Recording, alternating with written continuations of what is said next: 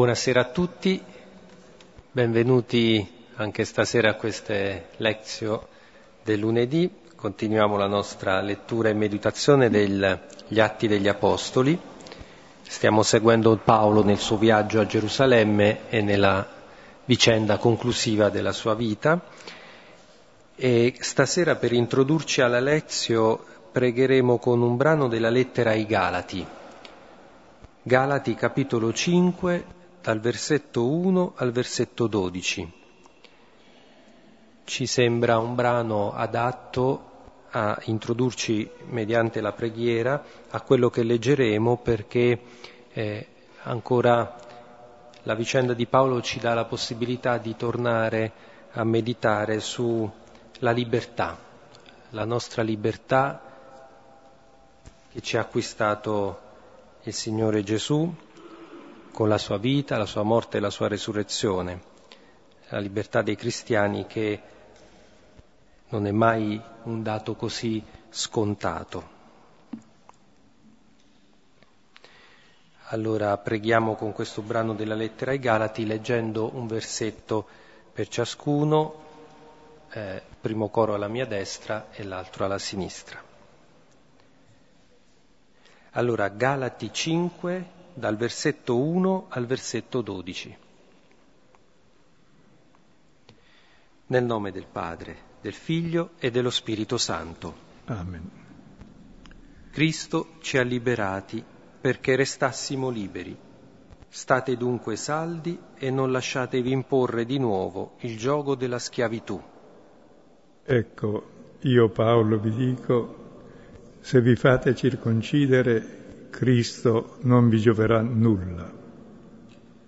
E dichiaro ancora una volta a chiunque si fa circoncidere che egli è obbligato ad osservare tutta quanta la legge.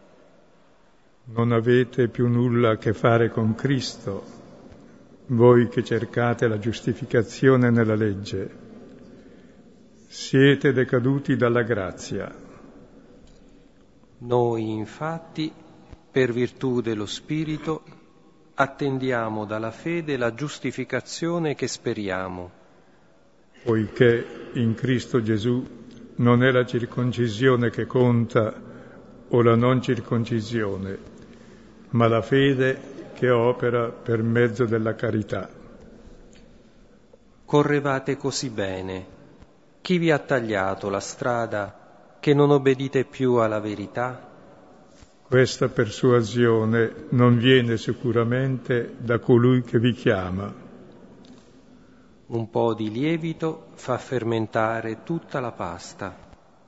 Io sono fiducioso per voi nel Signore che non penserete diversamente, ma chi vi turba subirà la sua condanna, chiunque egli sia. Quanto a me, fratelli, se io predico ancora la circoncisione, perché sono tuttora perseguitato? È dunque annullato lo scandalo della croce? Dovrebbero farsi mutilare coloro che vi turbano. Gloria al Padre, al Figlio e allo, Spirito, Santo come era nel principio, ora e sempre, nei secoli dei secoli. Amen. In questo testo ai Galati vediamo uno squarcio sulla libertà cristiana, tutta la lettera ai Galati parla di questo, e quindi c'è tutta la polemica con la legge, non è la legge che ci salva, se tutto va bene la legge ci condanna, se è giusta, perché sbagliamo, ma non salva nessuno. Ciò che salva è l'amore, l'amore che Cristo ha per noi e la fede in questo amore che si, ci fa vivere lo stesso amore verso Lui e verso tutti. E il tema che vedremo questa sera è molto delicato, Abbiamo visto prima di Natale il capitolo 20, quando Paolo saluta quelli di Efeso a Mileto e dice non vedrete più il mio volto. e lì lascia un po' il suo testamento, come Gesù nel discorso escatologico prima di morire. Dopo abbiamo visto la volta scorsa il suo viaggio da Mileto a Gerusalemme, che corrisponde all'agonia di Gesù nell'orto, perché in ogni tappa che fa gli dicono guarda di non andare, perché lo Spirito mi dice che finisci male. Anzi, per tre volte lo dicono, dice sì, anche a me lo dice, però non lo vogliono lasciare partire e lì dice ma perché mi strappate il cuore non lasciandomi andare? E lì è la vera agonia di Paolo e di tutta la comunità che dice alla fine sia fatta la volontà del Signore. E allora Paolo arriva finalmente a Gerusalemme e adesso vedremo che a Gerusalemme, dopo l'agonia nell'orto, cosa c'è? C'è il processo e l'arresto, l'arresto e il processo. Vedremo l'arresto e l'inizio del processo che in per sé era come quello di Gesù, non era neanche un processo, lo volevano linciare e basta.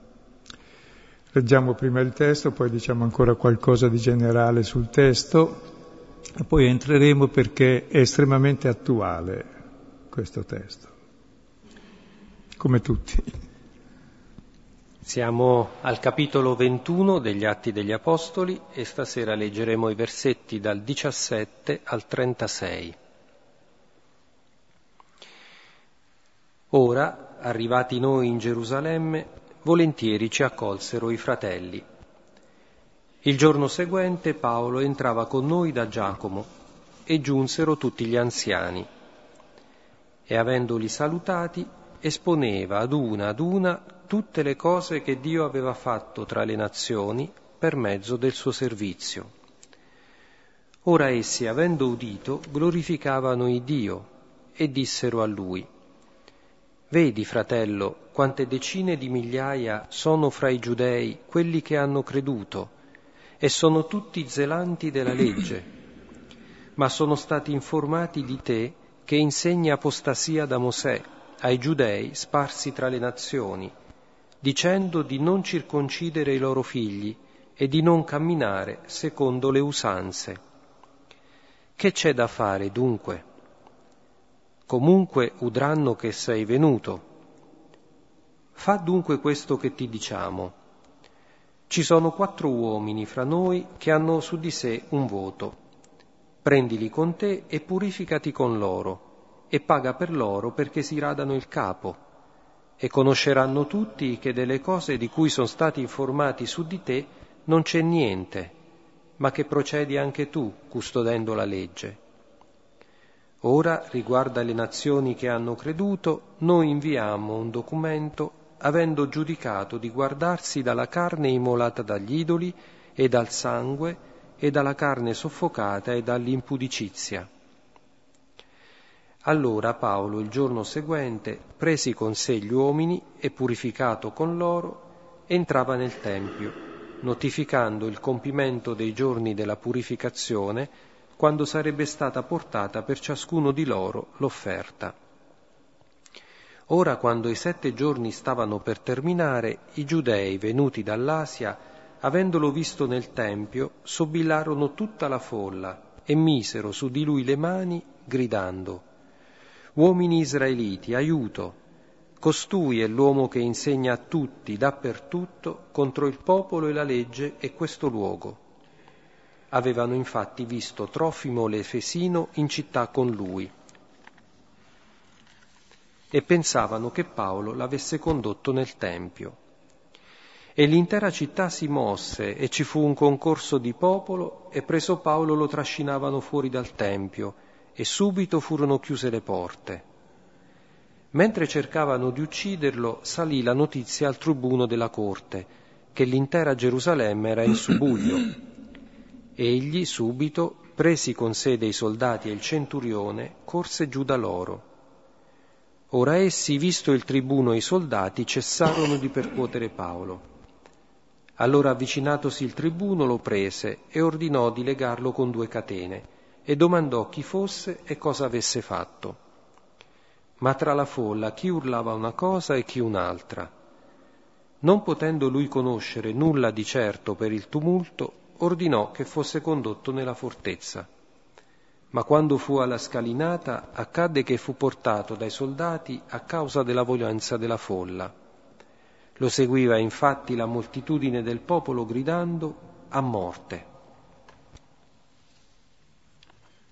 Come per Gesù, anche per Paolo a Gerusalemme, già prima del processo, c'è il decreto di morte di tutto il popolo che grida.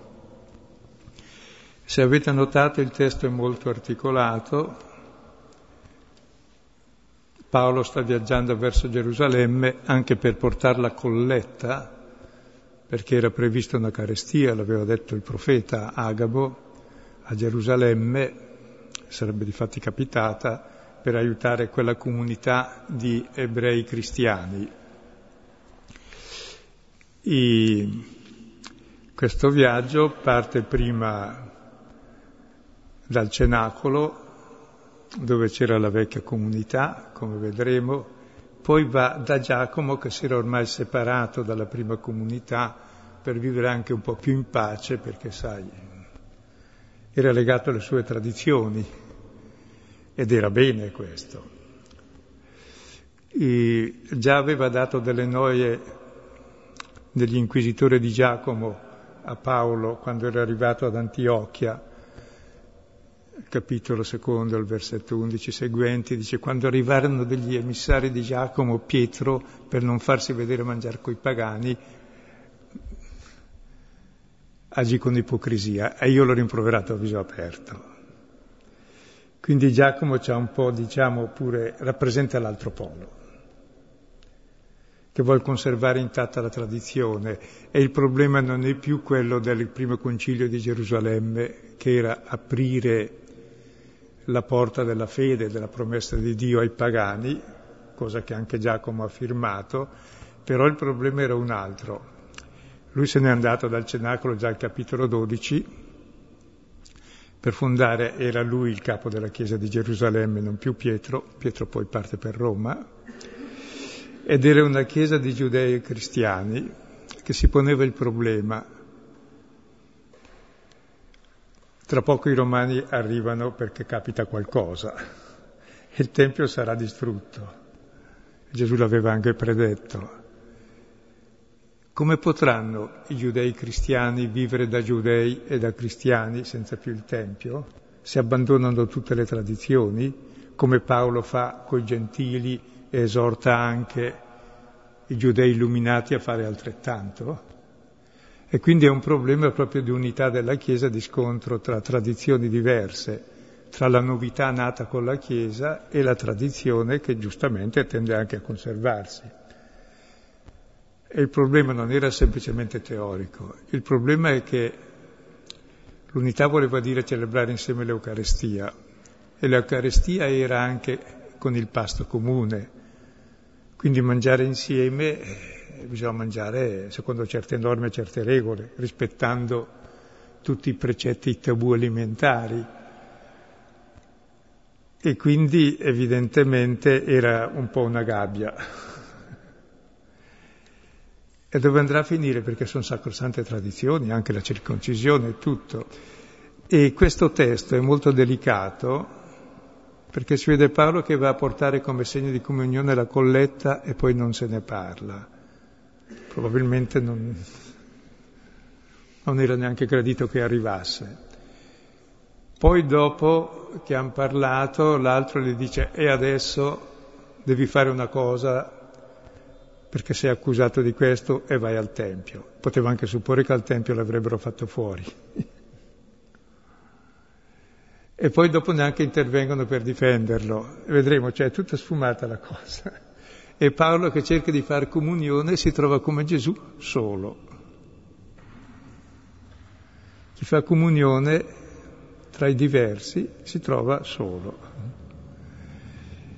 E anche ciò che non è detto in questo testo, le reticenze sono molto eloquenti, fanno vedere come Dio agisce nella storia, eh, prendendo l'uomo così com'è, anche con la sua testa, con i suoi difetti, con le sue remore, e tuttavia porta avanti il suo disegno. il suo disegno è fare di Paolo il perfetto testimone come lui, a Gerusalemme e poi agli estremi confini della terra. E a questo contribuisce abbondantemente, senza volerlo, anche Giacomo. E come vedete il tema che qui si tratta è come si può convivere nella diversità, che è il tema sempre attuale che si è un po' bypassato gli ultimi trent'anni e di nuovo è ritornato e che aveva proposto il Concilio, come annunciare e vivere il Vangelo nel mondo d'oggi che è cambiato, ed è cambiato molto. Credo che il bravo cristiano tradizionale, tutto sommato, eh, sì, è una pia persona religiosa che non si scosta dai pie ebrei o dai pie musulmani deve fare le sue cose pie e se rinuncia a quelle salta tutta la religione. E Paolo invece dice non c'è né giudeo né greco, giudeo vuol dire religioso, greco vuol dire pagano. Non c'è né schiavo né libero, sono tutti uguali. Non c'è, quindi no, non vale la differenza di religione, di cultura, di stato sociale neanche di genere, non c'è né maschio e femmina, siamo tutti uguali, siamo tutti fratelli e figli di Dio di pari diritto tutti, con rispetto del più debole, dove il più debole può essere anche il più forte. Quello che si presume forte, cioè il tradizionalista, deve essere molto fragile perché se non ha la sua gabbia non sta in piedi. Mentre Paolo è per la piena libertà, perché l'amore è pieno compimento della legge e la legge finisce con Cristo, perché inizia la nuova legge che anche Giacomo dice la legge di libertà, che è quella dell'amore e della misericordia, quindi nell'ortodossia ci siamo tutti. Però sai, al di là de- dell'ortodossia c'è l'ortopedia. Difatti eh, Paolo rimproverà Pietro di ipocrisia e di mancanza di ortopedia, non cammina dritto, cioè fa l'ipocrita perché ha paura di fare le cose nuove davanti agli altri, per non screditarsi. Quindi c'è tutto un miscuglio di cose che vedremo adesso dal testo, che aiutano a capire anche il momento attuale, che è un momento certamente di cambiamento, ma sai, Dio cambia ogni giorno, perché ogni giorno è nuovo e non ci dà mai una giornata usata, neanche un secondo usato, è sempre nuovo e non lo troviamo mai nelle nostre strutture, nelle nostre tasche, nelle nostre idee. Perché Dio non è un'idea, agisce nella storia ed è presente in tutti, soprattutto là dove pensiamo che non ci sia, addirittura sulla croce da maledetto, addirittura nel carcerato. Il carcerato mica è onesto, nel nudo, nell'affamato, nell'immigrato. In tutto ciò che noi emarginiamo, lì è Dio crocifisso, a nostra salvezza, che si è fatto ultimo di tutti, abbandonato da Dio, maledizione e peccato, perché nessun maledetto e peccatore sia lontano da Dio. Ed è lì che conosciamo Dio come Dio, cioè come amore assoluto e misericordia, come già dicevano i profeti, ecco. Conoscerete tutti dal più piccolo al più grande chi è Dio perché perdona i vostri peccati Dio è amore che dona e perdona. E anche la legge è stata data per amore, ma la legge condanna e quindi c'è il perdono. E il perdono fa nuova la vita perché uno si sente amato e il male lo fa sempre uno perché ha paura di non essere amato e allora deve stare entro certe norme che gli danno una gabbia di contenimento a tutti i suoi impulsi negativi. Quindi è un represso, in fondo, non è uno che è libero interiormente. Invece siamo chiamati a libertà, proprio da quel Cristo che mi ha amato e ha dato se stesso per me. Ecco, e poi è bello vedere che la storia non è pura fin dall'inizio, non è mai stata pura, e però Dio agisce in questa storia e la fa andare avanti. Adesso entriamo nel testo, nelle varie parti. Ora noi, arrivati in Gerusalemme, con gioia ci accolsero i fratelli. Il giorno seguente Paolo accedeva con noi da Giacomo e giunsero tutti gli anziani. e avendoli salutati esponeva ad una ad una tutte le cose che Dio aveva fatto tra le nazioni per mezzo del suo servizio. Ora essi, avendo udito, glorificavano il Dio. Vedete, la cronaca è molto scarna, scritta direttamente da chi era presente, noi arriviamo, arrivati noi a Gerusalemme, ci accolsero con gioia i fratelli. Evidentemente non sono quelli di Giacomo, che instaurano un processo di fatto, sono i fratelli del cenacolo, che è la culla della Chiesa e dove Gesù mangiò l'ultima cena coi suoi e dove apparve risorto per 40 giorni e da dove partì per salire al cielo e dove inviò lo Spirito Santo e lì eh, la Chiesa praticamente ogni missione parte da lì e porta lì a celebrare questa Eucaristia a sperimentare il risorto, a ricevere lo Spirito e a vivere insieme. E già lì al cenacolo si era posto il problema subito attraverso Antiochia e di come fare coi pagani, perché i primi tempi si sono interessati solo dai giudei anche Pietro. Pietro ha dovuto essere convertito da un pagano al cristianesimo, Cornelio, a Cesarea, da dove sono partiti per andare a Gerusalemme. Ed è stata difficilissima la conversione di Pietro e non è mai avvenuta del tutto. Capire che Dio ci precede già là dove noi non vogliamo che sia, perché quello è diverso da noi. Non è bravo come noi, non ha le nostre regole, non ha le nostre consuetudini, le nostre sacrosante leggi. Qui si ripropone la questione che si era posta nel cosiddetto primo concilio di Gerusalemme. Infatti eh, Paolo racconta tutto quello che Dio aveva fatto nelle nazioni per mezzo del suo servizio e le racconta ad una ad una, con precisione. Allora Luca fa una specie di arco narrativo, no? dal capitolo 15, dove ci presenta questa assemblea in cui eh, si pone sul piatto, in discussione, ma eh, chi si converte deve farsi circoncidere? Cosa chiediamo a chi vuole seguire la via? Perché i primi cristiani così eh, chiamavano la loro sequela, la loro appartenenza a Cristo, la via. Ecco, chi vuole seguire la via, eh, cosa deve fare?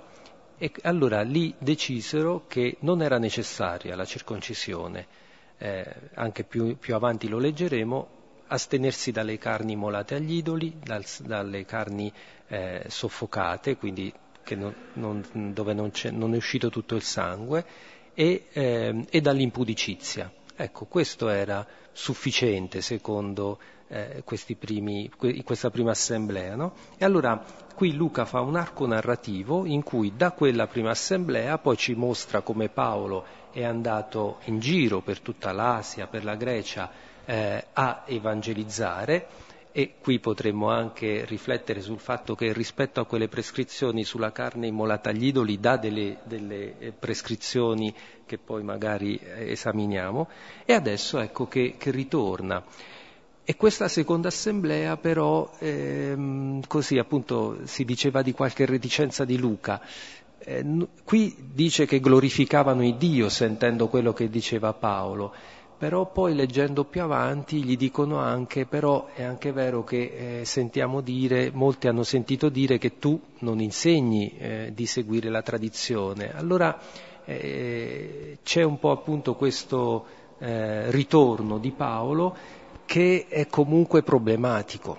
Eh, sì, avevano in qualche modo eh, deciso cosa fare, e però di fronte poi all'evidenza di quello che era successo grazie alla predicazione di Paolo, alla conversione, questa Chiesa di Gerusalemme, insomma, qualche ripensamento, qualche dubbio ce l'ha, qualche domanda la pone e allora, ecco, sembra, sì, è un'assemblea che ascolta Paolo, ma sembra anche un pochino anche un pochino un tribunale, insomma, un, eh, fare il punto, vedere se effettivamente poi quelle decisioni erano state prese valide, se Paolo le aveva seguite, fino a che punto. C'è un po' la questione se veramente eh, con l'Apostolo Paolo e il suo modo di evangelizzare ci possa essere comunione, no? se, se, se, davvero potevano sentirsi in comunione, visto che loro invece a Gerusalemme erano rimasti in un contesto fondamentalmente ebraico con il quale la Chiesa di Giacomo era in, in pace, ma la presenza di Paolo eh, solleva qualche problema. Io mi chiedo anche con che animo Paolo andasse a Gerusalemme, innanzitutto prima fa una sosta fuori da Nasone, anche lui uno di Cipro, primo cristiano, però aperto a tutti, poi si ferma al cenacolo a consolarsi un po', mm. trovando la prima comunità un po' più aperta e lì è stato accolto con gioia. E poi come andava? Il giorno dopo ha il coraggio di andare da Giacomo e nel contempo a questo viaggio, più o meno in questo contesto, scrive la lettera ai Romani perché aveva già progettato il viaggio a Roma, lo farà in modo diverso, ma...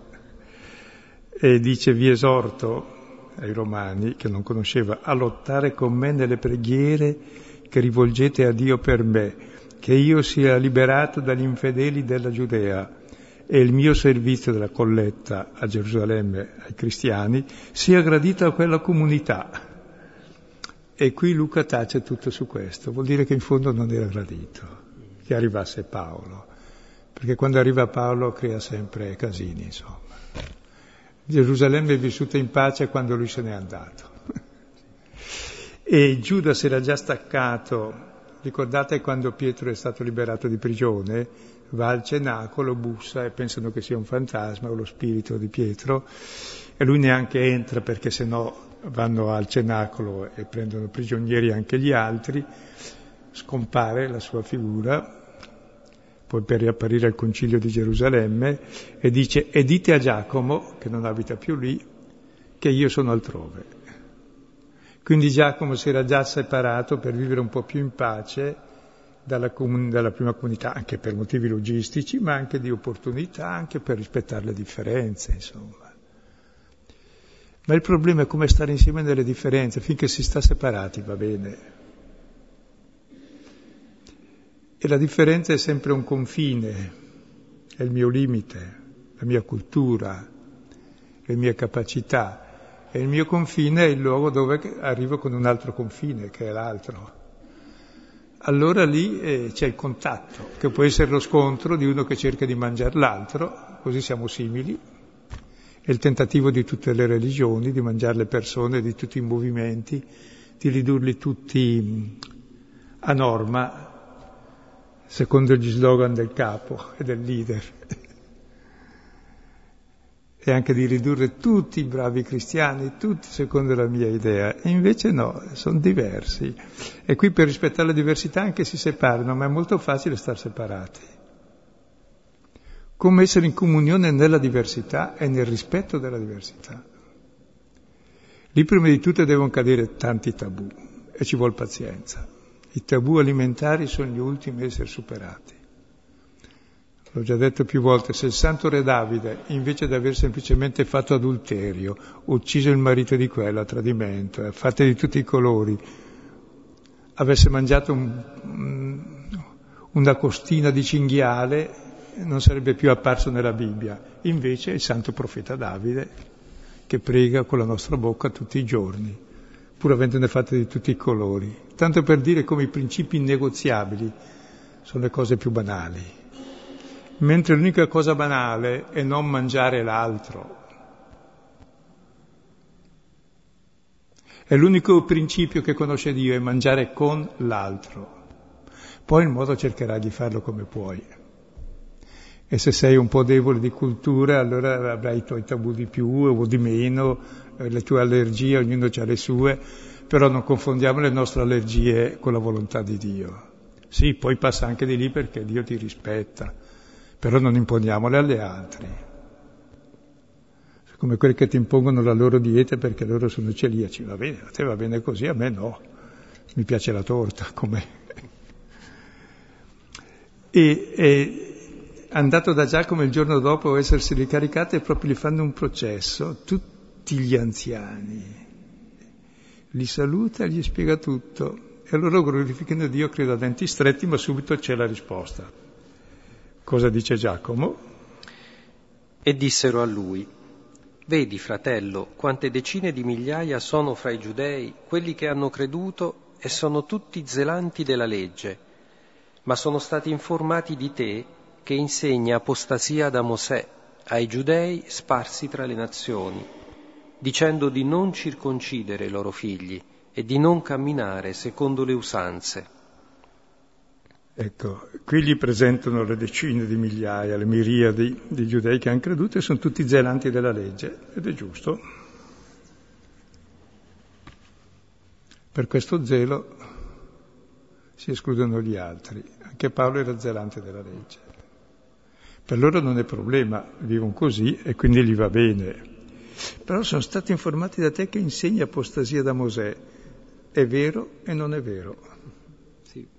È interessante che Paolo racconta con precisione ad una ad una le cose che Dio aveva compiuto per mezzo del suo servizio e quindi Paolo racconta una storia e cerca di mostrare alla Chiesa di Gerusalemme, a questi anziani, che Dio ha operato in quella storia, al di là del fatto che, siano state, che siano state rispettate certe prescrizioni oppure no le persone si sono convertite, hanno creduto, hanno aderito alla via.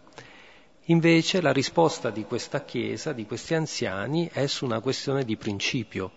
Eh, ma tu però non hai insegnato a rispettare le usanze e la tradizione di Mosè. Quindi eh, sembra un po' un dialogo tra sordi, tra... sono proprio su due piani forse inconciliabili e, e chi, chi, perde alla fine? Eh. Ricordate Pietro che ancora prima che faccia il discorso a Cornelio e prima che li battezzi prima che si convertono, scende lo Spirito Santo su di loro come noi. Senza battesimo, senza annuncio.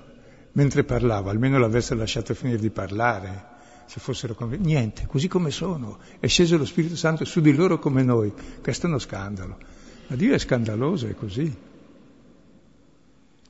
era per convertire Pietro agli altri. Il problema non è convertirsi a Dio, ognuno se lo immagina come crede e lo manipola come vuole, è convertirsi agli altri, mica a Dio.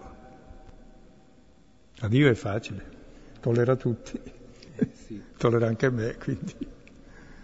È convertirsi all'altro, che è diverso da me, e fare della diversità, del confine, non il luogo dove invadi l'altro e lo mangi, ma un luogo di comunione, di alterità, e allora nasce Dio sulla terra, perché Dio è amore e comunione, e la prima immagine di Dio è esattamente maschio e femmina, non perché Dio sia maschio o femmina, né l'uno né l'altro, ma il limite messo insieme diventa comunione e quella è l'immagine di Dio, dell'infinito. Nasce Dio sulla terra dove c'è l'amore, e l'amore è nell'accettazione dell'altro. Accettando l'altro accetto me e accetto Dio, che è padre di tutti e due. Quindi l'unica legge è questa, chi osserva questo ha compiuto tutta la legge di Dio. L'amore e la sensibilità, ma questo è già per l'Antico Testamento in fondo. Eh, ma appunto perché qui... Va a capirlo, va contro le mie persuasioni pratiche. Eh sì, ma perché qui poi in fondo la questione che pongono gli anziani alla Chiesa di Gerusalemme è un po' quella proprio dell'identità. Allora, laddove c'è un'alterità che va riconosciuta, accolta, eh, accompagnata, eh, rispettata, eh, invece qui c'è la questione ti posso riconoscere se tu sei uguale a me, se tu rispetti le stesse tradizioni, le stesse usanze. E infatti questa Chiesa di Gerusalemme era riconosciuta dagli ebrei, era in pace con gli ebrei perché in qualche modo era rimasta un po' dentro quelle tradizioni o perlomeno non era certamente così come Paolo che invece in un contesto completamente diverso, un contesto pagano, aveva dovuto in qualche modo capire dove lo spirito eh, suscitava eh, la Chiesa al di là delle tradizioni, al di là delle usanze che non, erano, non potevano essere quelle eh, ebraiche. E in fondo, alla fine, oggi, guardando alla storia, possiamo riconoscere ed essere grati a Paolo perché in fondo se il cristianesimo non è rimasto una sorta di eresia all'interno dell'ebraismo, se non ha assunto quelle forme, è proprio perché c'è stato chi come lui ha avuto il coraggio in qualche modo di, di opporsi, di dire guardate che, che, non è così. Poi c'è una cosa da dire, che, che Paolo, non è, eh, Paolo non è un contestatore, non è uno che eh, non si renda conto delle situazioni, perché infatti eh, aveva fatto anche circoncidere Timoteo e, e, qui in questa circostanza non è che va contro quello che poi gli, gli chiederanno di fare, cioè Paolo sa capire qual è la circostanza e che cosa lo Spirito chiede in quella circostanza, no? E quindi è davvero in sintonia con lo Spirito. E, e perciò che anche abbiamo voluto cominciare rileggendo quel brano della lettera ai Galati, è uno libero, è uno che ha veramente incarnato la libertà che Cristo ci ha conquistato con la sua morte e la sua resurrezione e vive di quella libertà. Quindi non è uno che si irrigidisce, ecco, a, differenza un po' di questi anziani, no? Un po' eh, preoccupati dell'identità, dell'immagine, della tradizione, eh, lui no, eh, riesce a capire, in questa circostanza in effetti non è che sta lì, lui poteva tranquillamente vantare i successi che aveva avuto e dire guardate che mentre voi stavate qui tranquilli a continuare le vostre preghiere, le vostre cose, insomma penso che un po' di chiese in giro per il mondo sono nate grazie a me e quindi adesso vi dico io come funziona, non siete voi a dirmi quello che devo fare. E invece no, capisce che in questa situazione i suoi interlocutori non ce la fanno, ecco, allora è, è capace di adattarsi, di adeguarsi. No? È bello il principio di Paolo che si fa giudeo con i giudei, pagano coi pagani, barbaro coi barbari, greco coi greci. Cosa vuol dire? Non me ne importa niente. Tutte le, quelle che voi ponete come assolute sono tutti relativi se sono utili usateli, se non sono utili buttateli, se no diventa idolatria.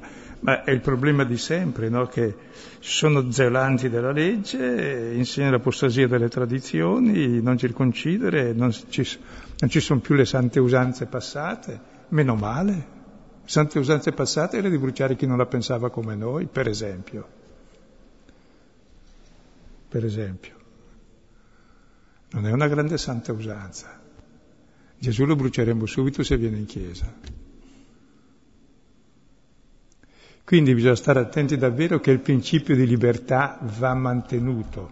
Poi dopo avrò il mio stile di vita, quello che mi va bene a me e faccio come i gesuiti, se sono in Cina faccio il cinese, se sono in India farò l'indiano e se sono a Roma farò finta di essere romano.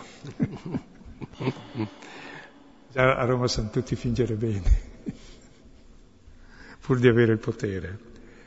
Ecco, capite allora che far consistere la propria identità non in ciò che siamo, figli di Dio e fratelli di tutti, ma nelle proprie usanze è segno di debolezza, mentale soprattutto.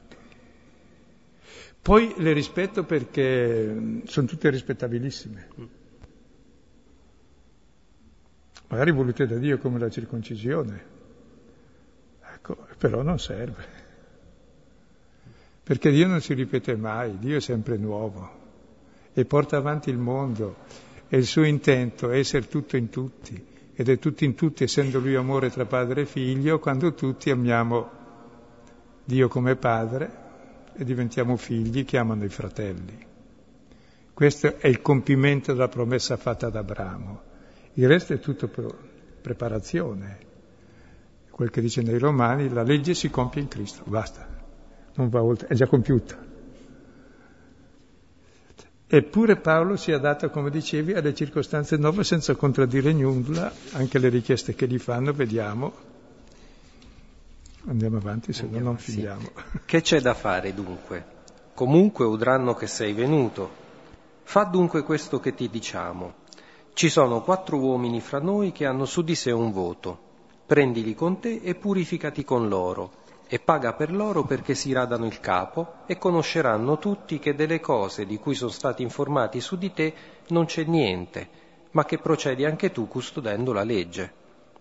Ora, riguardo alle nazioni che hanno creduto, noi inviamo un documento, avendo giudicato di guardarsi dalla carne immolata agli idoli, e dal sangue, e dalla carne soffocata, e dall'impudicizia.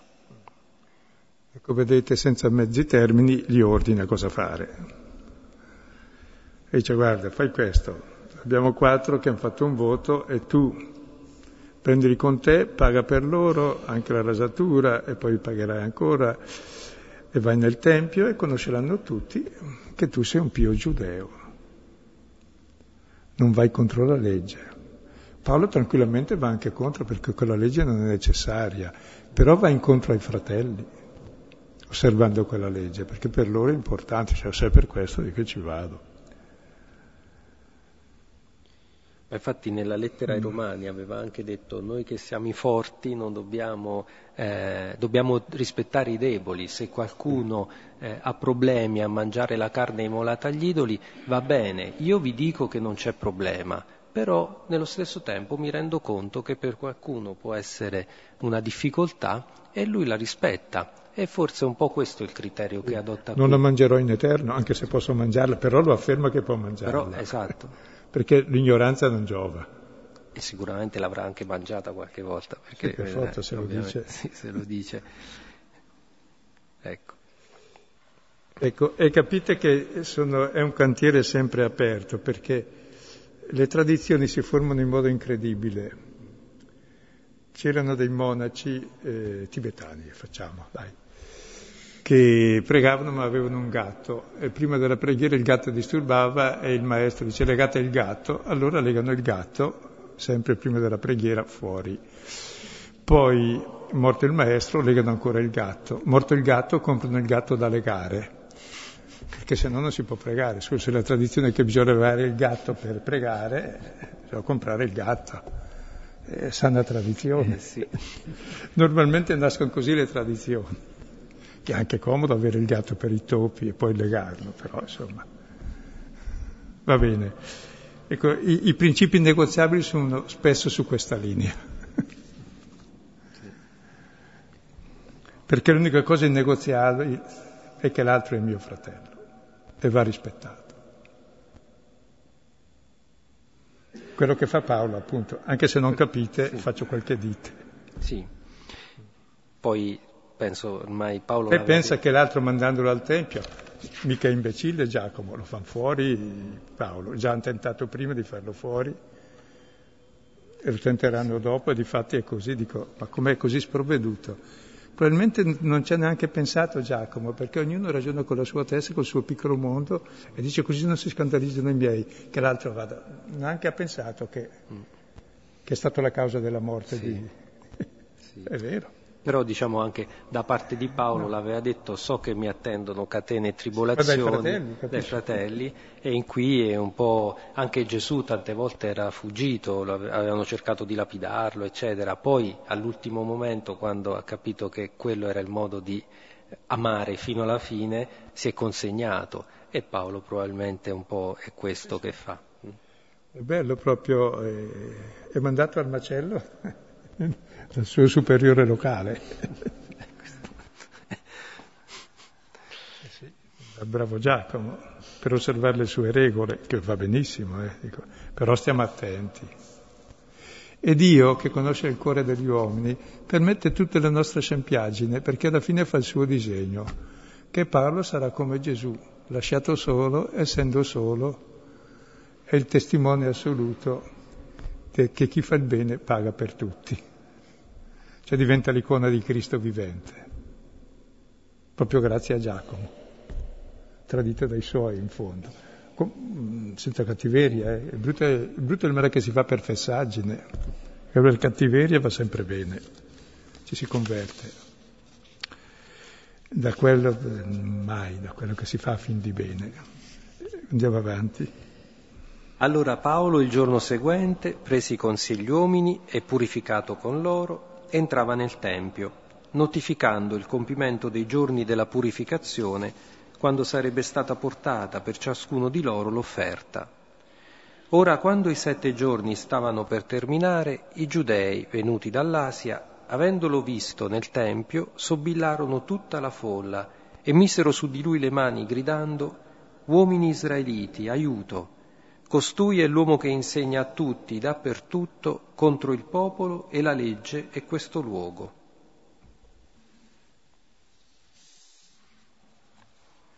Sono le stesse accuse più o meno di Gesù, sì. sono false e sono vere, dipende da come si sì. intendono.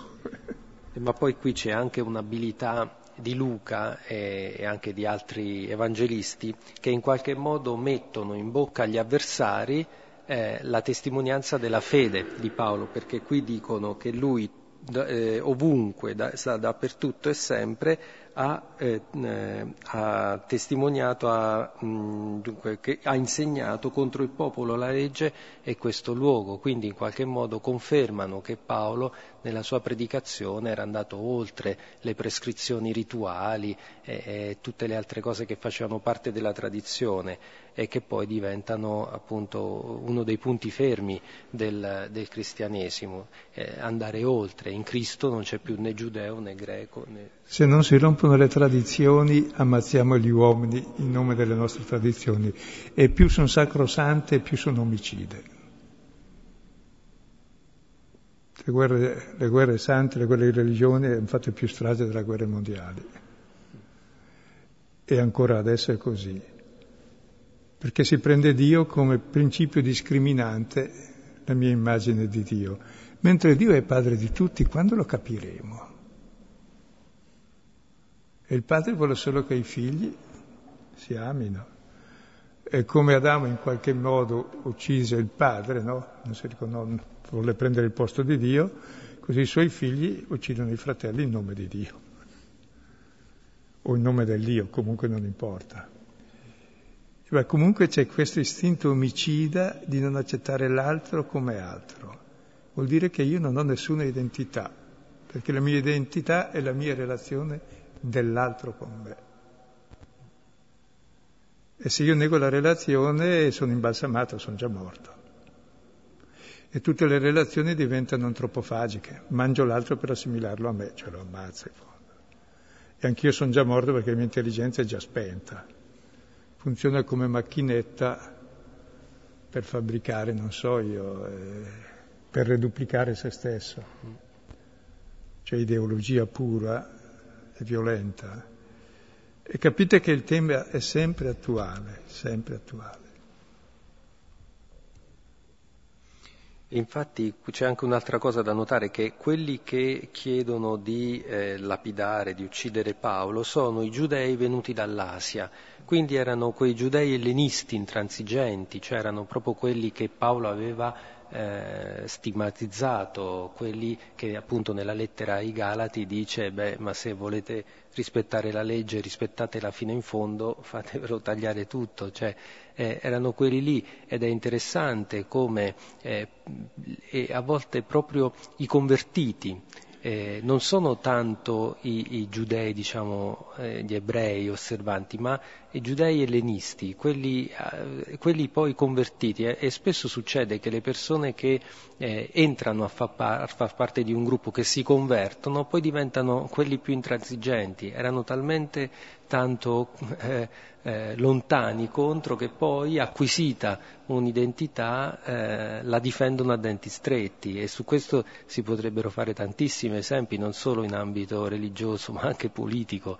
Eh, è una caratteristica forse proprio eh, umana cercare quello di, di, difendere la propria identità, di, il, il proprio, quello che si è acquisito, quello che, che io sono diventato. Ecco, se poi siamo tutti uguali io che fine faccio? E invece eh, in, in, Cristo appunto non c'è più giudeo né, né, greco, non c'è schiavo né libero, ma tutti siamo uno in Cristo Gesù. È proprio quella, quell'alterità, non la massificazione, ma eh, è l'alterità che ci, che ci salva. È bello perché proprio così allora siamo tutti diversi davvero. Se no siamo tutti omologati, siamo tutti imbecilli e basta, siamo dei replicanti come le persone più devote mediamente, dei vari movimenti, che Dio ce ne liberi. E dobbiamo usare la ragione, il buonsenso, il discernimento, vedere la situazione, aprirsi a tutti, mica chiudersi nei movimenti o nelle... Io sarei subito dai gesuiti se i gesuiti fossero così. Che a differenza dei movimenti, gli ordini religiosi erano fatti per servire tutti, perché gli altri fossero se stessi, non per aumentare il movimento e avere il potere, scusate. E questo è un piccolo tumore nella Chiesa, che diventa anche un grande tumore perché anche la Chiesa può puntare al potere, se non stiamo attenti, perché sono tutti uguali. Andiamo avanti. Il testo, vedete, ha dentro molte reticenze che fanno pensare molto. Avevano infatti visto Trofimo l'Efesino in città con lui e pensavano che Paolo l'avesse condotto nel Tempio. E l'intera città si mosse e ci fu un concorso di popolo e preso Paolo lo trascinavano fuori dal Tempio e subito furono chiuse le porte. Ecco, qui il punto è proprio questo, cioè perché loro, qual è diciamo, il capo d'accusa, cos'è che scatena un po', al di là del fatto che avevano già deciso di farlo fuori, perché anche con Gesù è stato così, ma cos'è che eh, li spinge, cos'è che dà la miccia, che fa accendere questa miccia anche nel popolo? Il fatto che avevano visto Trofimo, l'Efesino, che è, è, quindi un pagano che era stato con Paolo. Questo Trofimo era, aveva seguito Paolo dopo che c'era stato il tumulto a Efeso era andato con lui nel viaggio, allora avevano visto che c'era Trofimo e pensavano che Paolo l'avesse fatto entrare nel Tempio, perché sapete che nel Tempio c'era una zona dove potevano accedere i pagani, poi c'era una balaustra e al di là di questa balaustra potevano entrare solo gli ebrei. Su questa balaustra c'erano delle, delle scritte con delle minacce di morte a chi pagano avesse osato superare quella balaustra.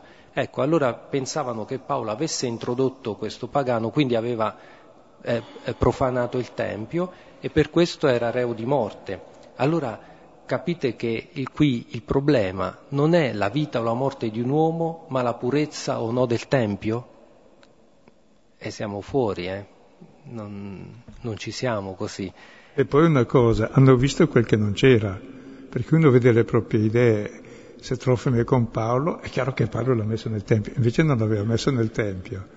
Quindi è bello vedere come uno vede quello che ha in testa. Sì. Anche Giacomo vede quello che ha in testa, sì. anch'io. Devo stare attento a aver meno cose in testa e guardare con gli occhi cosa c'è meglio. Sì. Poi in qualche modo Paolo aveva non, oddio, non è che avesse introdotto i pagani nel Tempio perché il Tempio per lui non esisteva più, però in qualche modo li aveva introdotti alla fede. Quindi eh, eh, questo gesto fisico Paolo l'aveva compiuto in una forma spirituale, eh, nel senso vero, eh, secondo la volontà di Dio. Eh, a me mi viene in mente uno degli ultimi capitoli dell'Apocalisse, il capitolo 20, la Gerusalemme celeste che scende dal cielo, non ce l'ha il Tempio il veggente dell'Apocalisse dice e non ho visto il Tempio, a parte il fatto che quando Luca scrive è stato distrutto dai, dai romani, quindi anche fisicamente non c'è più, ma nella Gerusalemme celeste il Tempio non c'è più, non c'è più bisogno di un Tempio, è tutta la città santa e ci sono dentro tutti. E il Tempio è ciascuno di noi. perché il Tempio siamo noi, certo. Adesso andiamo un po' più diretti così finiamo il testo. Mentre cercavano di ucciderlo salì la notizia al tribuno della corte che l'intera Gerusalemme era in subbuglio. E egli subito, presi con sé dei soldati e il centurione, corse giù da loro. Ora essi, visto il tribuno e i soldati, cessarono di percuotere Paolo. Allora avvicinatosi il tribuno lo prese e ordinò di legarlo con due catene e domandò chi fosse e cosa avesse fatto ma tra la folla chi urlava una cosa e chi un'altra. Non potendo lui conoscere nulla di certo per il tumulto, ordinò che fosse condotto nella fortezza. Ma quando fu sulla scalinata accadde che fu portato dai soldati a causa della violenza della folla. Lo seguiva infatti la moltitudine del popolo gridando a morte. E tra l'altro hanno trascinato fuori dal Tempio e hanno chiuso le porte per ammazzarlo sul posto fuori dal Tempio perché dentro non si può. Quindi bisogna mantenere la purità legale, non purità. contaminare il Tempio, ammazzare l'altro con squiglie.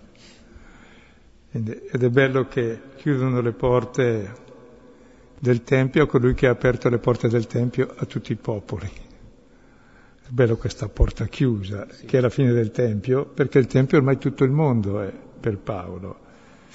E cercano di ucciderlo ormai, cioè cominciano a linciarlo, a malmenarlo, a strattonarlo, a percuoterlo, tutto in sobbuglio. E sono dal Tempio che sta giù in basso e la torre pretoria sta in alto e sentono il rumore, allora interviene, prego.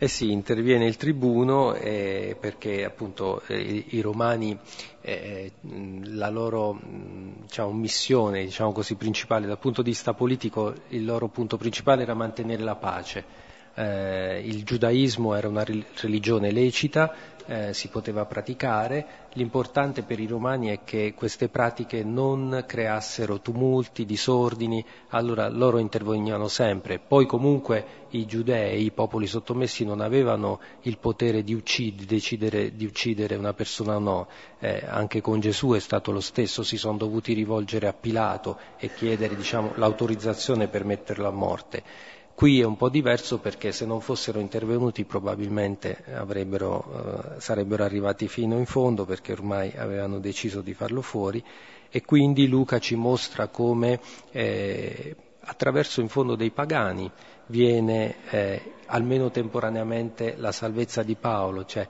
Paolo poi si potrà appellare a Roma e quindi avere un processo e la sua vicenda continuerà ad andare avanti però questo appunto non avviene eh, ehm, per, i, per, i, giudei eh, che non lo riconoscono più. E Paolo veniva da lì, Paolo era, lo dice, era eh, zelante eh, come fariseo, però qui eh, ormai diciamo lui è davvero assimilato al Signore. Eh, e, e, Luca appunto come abbiamo già detto diverse volte Luca ci mostra proprio come questa vicenda conclusiva di Paolo ripercorre eh, quella che è la passione eh, del Signore. E Paolo resta incatenato per lungo tempo, prima a Gerusalemme e poi eh per sì. due anni e mezzo agli arresti domiciliari a Roma. E, ed è bello vedere che fondo il suo viaggio a Roma è come il viaggio di Gesù a Gerusalemme, che hanno già deciso di ucciderlo prima che parta. Cioè, a Cafarnao già il primo miracolo che fa dove parla e dice ti sono rimessi i tuoi peccati, dicono bestemmia, quindi va ucciso. Sì. E lui lo sa. E lui lo sa. lo sa. Eppure ha tempo per fare tutto ciò che deve fare, quindi c'è sempre il tempo per fare quel che c'è da fare, non ce n'è né di più né di meno, e si può fare sempre tutto. E l'ipoteca della morte ti rende più vivo, perché non lo puoi buttare via il tempo. Infatti Gesù era sotto pressione fin dall'inizio, volevano farlo fuori, ha fatto in tempo a far tutto. Così anche Paolo adesso, in catene, ma il Vangelo non è incatenato, lo porterà fino a Roma e dappertutto. E poi a Roma stesso, come vedremo, sarà un centro di diffusione universale, proprio mentre era in catene. Sì, e qui vedete Paolo è totalmente solo, non si dice che i suoi sono intervenuti, che Giacomo non è intervenuto, lo dirà lui stesso che è stato abbandonato da tutti anche nel processo a Roma, quindi anche lì valeva la stessa cosa. Cioè, lui che ha cercato la comunione con tutti è scartato da tutti, quasi ucciso dai suoi, diciamo pure. Sì, l'ha mandato allo sbaraglio, potevamo pur sapere cosa capitava. Cioè hanno provocato un incidente quasi.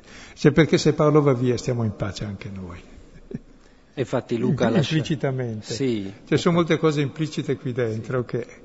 Infatti Luca lascia in sospeso la questione della colletta, perché Paolo era andato poi in particolare per portare la colletta e questo poteva in qualche modo essere imbarazzante. Probabilmente una parte dei soldi l'ha usata per pagare il sacrificio in eh, riscatto del voto che era stato fatto, eh, però non si dice che la Chiesa di Gerusalemme accetta questa colletta o che Paolo gliela consegna, quindi questo lascia appunto pensare che o non era così bene accetta o comunque c'era una frizione, c'era qualcosa, una tensione che poi si eh, sviluppa e si manifesta in questo arresto e in tutto quello che verrà dopo.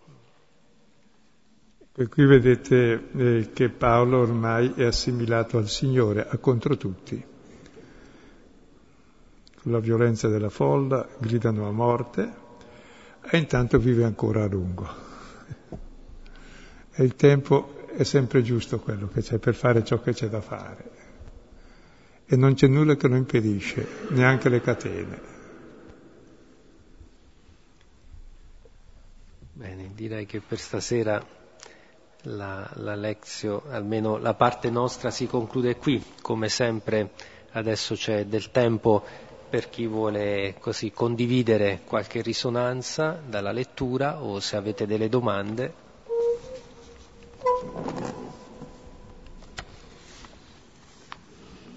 Chi vuole alza la mano, gli do il microfono e condivideremo insieme.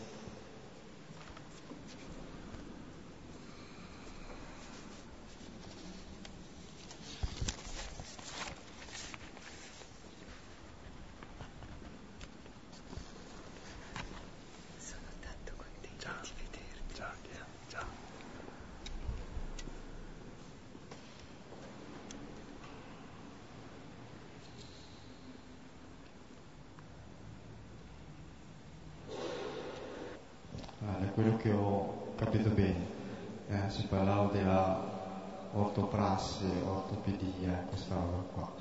Uh, non so se il, il, il limite della mia comprensione, uh, questo comportamento di Paolo uh, non sembra, secondo lei, non sia un po' scendere in compromesso, nel senso che eh, la salvezza è un dono, ci viene dalla... No, scusa, eh, non è così di sicuro, perché. Paolo è molto chiaro, perché in tutti gli altri testi, anche qui, lui accondiscende agli altri perché sono un po' fessacchiotti, è inutile contraddirli, per amore verso l'altro.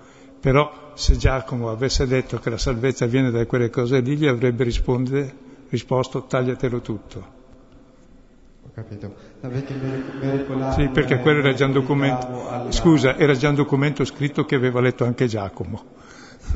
La lettera ai Galati. Grazie. Ed è proprio molto netto e deciso su questo. Grazie. Sulle questioni di principio, però nella prassi ci si adatta. Mm-hmm. Perché uno che vuole osservare i principi anche giusti taglia la testa per i principi giusti. No, Paolo non lo fa.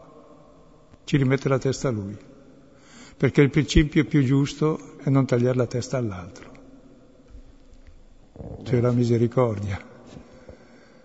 Che se quando ho ragione taglio la testa all'altro, allora tanto meglio aver, to- aver torto, almeno sono più modesto. E lui però afferma la verità lo stesso, dice non sono tenuto a farlo, io mangio anche la carne immolata agli idoli, perché gli idoli non ci sono, però non mangerò carne in eterno se con questo, con la mia scienza, che so che è giusto, scandalizzo un mio fratello e perdo un fratello che non ha tanta scienza. Quindi è il rispetto dell'altro proprio, come legge suprema della libertà. Cosa difficile da capire, o no? Grazie. Scusa, grazie.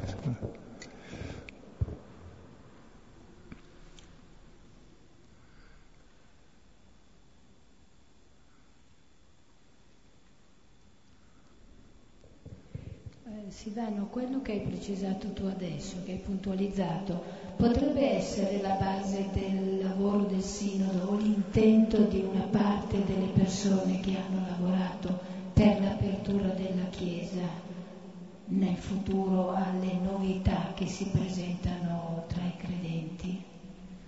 Sono stata chiara? Sì.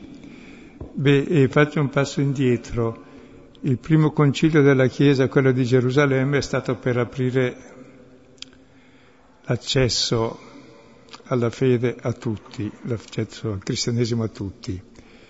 Poi tutti gli altri concili, quasi, invece sono stati per porre delle siepi, soprattutto quelli organizzati dall'imperatore quando eh, il cristianesimo ha sostituito la religione di Stato. Spirito contrario, il primo concilio che ha ripreso lo stile del primissimo è stato il Vaticano II, che ha fatto nessuna condanna ed ha aggiornato il tema dell'aggiornamento, È come l'aggiornamento del computer, va fatto ogni giorno, anche più volte. Che è una parola geniale, la parola di Papa Giovanni, l'aggiornamento, sembra una piccola cosetta, invece vuol dire che Dio è sempre nuovo, non è mai stantio. Come la sorgente è sempre acqua nuova, se no non è sorgente. Come la vita è sempre nuova, se no è morta. E noi scambiamo la morte con la vita, con le nostre regole, come se le nostre regole fossero la vita, le nostre idee, anche giuste, eh? invece no. Anche parlo, sì, le mie idee cioè, sono giuste, lo affermo, ma faccio anche il contrario, non mangio più carne piuttosto che far del male a te, che non capisci questo. Non so se è chiaro. E anche adesso in questo sinodo si è avviato un processo di questo tipo, appunto di aggiornamento, come ha detto giustamente il Vescovo di Roma, che Dio è nuovo sempre, ogni giorno. Quindi dobbiamo aprire gli occhi al di là di quello che ritengo stabilito sacrosanto, che può essere anche giusto, stabilito e sacrosanto come lo è la circoncisione e come lo è tutta la legge. Ma questo aiuta davvero l'altro o interpreta davvero quella libertà che dobbiamo avere e quella misericordia che dobbiamo avere. Perché è chiaro che il matrimonio non si deve rompere e se si rompe si sa che è un guaio, ma se si è rotto cosa fai? È chiaro che non bisogna del terzo piano, ma se uno si salva cos'è? Gli spari? No, lo curi. Non so se è chiaro. Quindi non basta avere i principi. Dio non ha principi, l'unico principio è come salvare l'uomo perduto.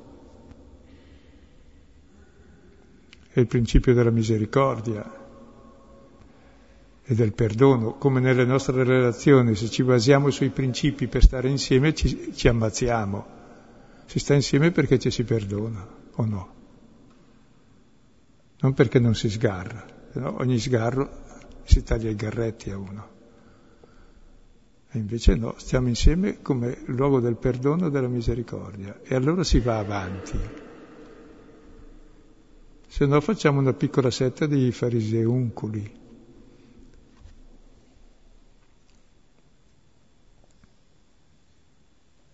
Ma è difficile da capire questo, perché le idee chiare ti danno sicurezza, 2 più 2 fa 4, no.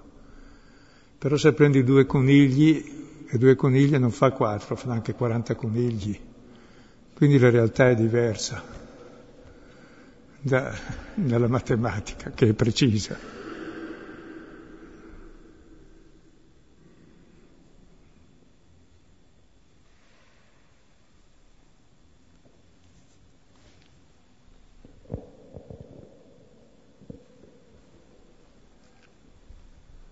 basandosi sui principi, Giacomo ha mandato allo sbaraglio Paolo, per esempio.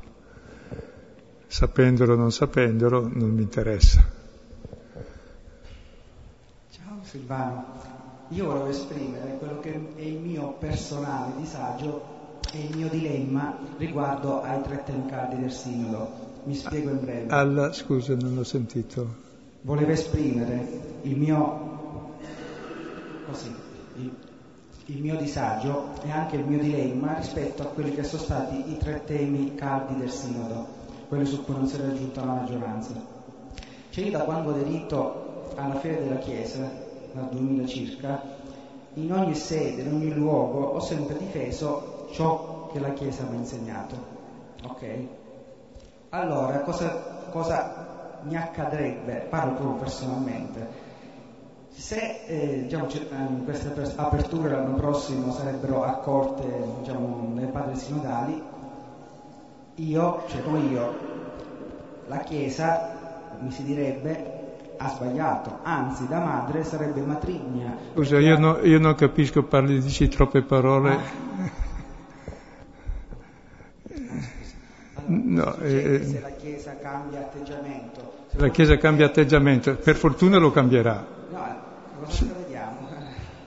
Se, che vuol dire che la Chiesa che da, da, madre si trasforma in matrigna, dire che per tanti secoli ha fatto soffrire in vano tante persone che si sono trovate oh, in questa situazione. È una novità questa? Ti meravigli? Non è una novità. Scusa, e vuoi continuare a farlo? questi non sono usanze e tradizioni. No, ma scusa. Secoli, è questo che mi lascia basito. No, non è vero, perché il male c'è e lo si fa, è il luogo del perdono. Ma questo la Chiesa l'ha sempre detto. E poi dopo facciamo quel che possiamo. Purtroppo c'è gente molto ottusa che confonde le leggi con la Chiesa. La Chiesa non è una legge. Si informi almeno su Cristo che è stato ucciso in nome della legge. Si informi sul Vangelo che è tutto imperniato sulla misericordia, sul perdono e sulla riconciliazione. Cominci a vedere i testi fondanti del cristianesimo, non quelle quattro idee che si sono inventate per controllare la gente. È vero che Gesù ha proposto il matrimonio indissolubile se si rompe cosa fai? Uccidi le persone? La Chiesa dei primi sei secoli, per esempio, faceva già come si vuol fare adesso, comunque lascia perdere. Non voglio entrare in polemiche perché sono è questione proprio di mentalità. Uno vuole le certezze con le certezze è sicuro, c'è la salvezza in tasca e non si accorge che quella non è salvezza. È semplicemente cortezza di vedute e condanna di altri e non comprensione della realtà che è quella che è e che dobbiamo aiutare a evolvere in un senso migliore, non condannare e giudicare. Non condannate e non sarete condannati, non giudicate e non sarete condannati, perdonate e sarete perdonati. Pensavo quanta veramente... E questo lo dette Gesù, scusa, Gesù conta qualcosa nella Chiesa? Anche se non l'ha detto Giussani? Scusate, perché citano, Gesù ha detto, come dice Don Giussani, l'autorità è Don Giussani, vabbè? Io speravo che il cristianesimo ci fosse anche prima. è l'ignoranza del Vangelo che adesso va imperando nell'ambrosianità in modo assoluto perché non si legge più il Vangelo ma spezzatini di Vangelo, per cui non si capisce più il senso, certo aiuterà a mantenere l'ignoranza. Con bei riti però, Gallo Carolingi magari, in salsa maneghina, va bene. Pensavo che davvero andare oltre certe cose, le tradizioni, è una grande fatica. E in questo brano mi ha colpito la circostanza che dicono a Paolo di spendere dei soldi, che notoriamente Paolo non può avere, ma che certamente ha perché è andato a portare la colletta. Esatto. Per cui è più importante spendere i soldi per la tradizione che per mangiare.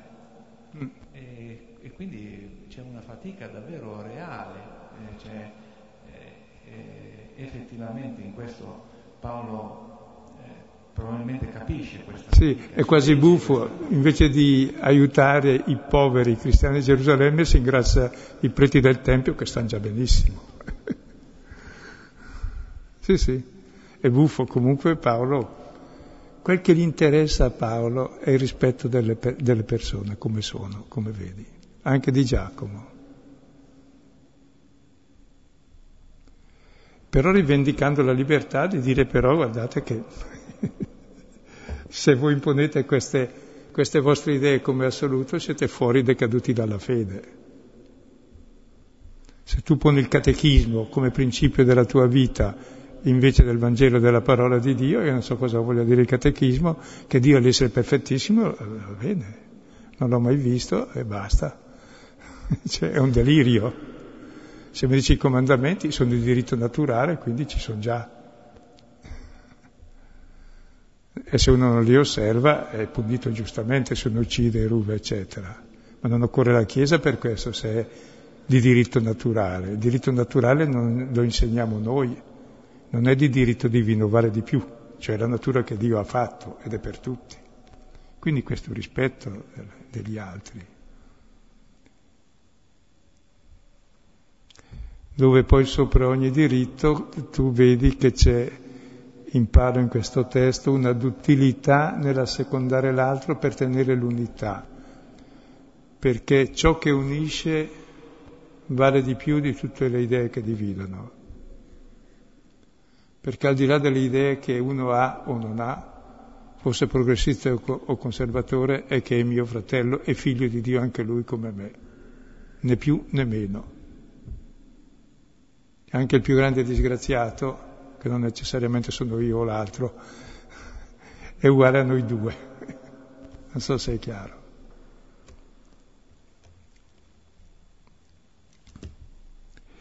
Bene, ecco, come vedete i temi di questa sera sono un cantiere sempre aperto nel quotidiano anche, non solo nella storia della Chiesa dell'inizio e anche adesso torna a essere d'attualità, grazie a Dio, ma resta un luogo di elaborazione dove ai principi chiari e distinti, che tutti sappiamo, non vanno oltre i dieci comandamenti, c'è il discernimento. E il discernimento è capire cosa è utile fare in questo momento per aiutare le persone a crescere nell'amore verso il prossimo, verso Dio, nella misericordia, nel non condannare, nel non giudicare, nel saper stare insieme, nell'intendersi e nel non far guerre di religione. Amen. Bene, allora concludiamo la nostra... E anche tra progressisti e conservatori, e non vale la pena proprio. Sarebbe una fessaggine enorme piuttosto facciano tutto quel che vogliono. Sì, quindi Credo che non facciano male, spero. La coscienza ce l'hanno tutti. Ecco. Niente, allora concludiamo la nostra lezione con la preghiera che ci rende tutti figli di uno stesso Padre. Padre nostro, Padre nostro che, che sei nei cieli, sia santificato il tuo nome, venga, venga il tuo regno sia fatta la tua volontà, come in cielo così in terra. Dacci oggi il nostro pane quotidiano e rimetti a noi i nostri debiti, come noi li rimettiamo ai nostri debitori, e non ci abbandonare alla tentazione, ma liberaci dal male. Amen. Nel nome del Padre, del Figlio e dello Spirito Santo. Amen. Buonanotte e buona settimana. È un testo con molte cose implicite questo.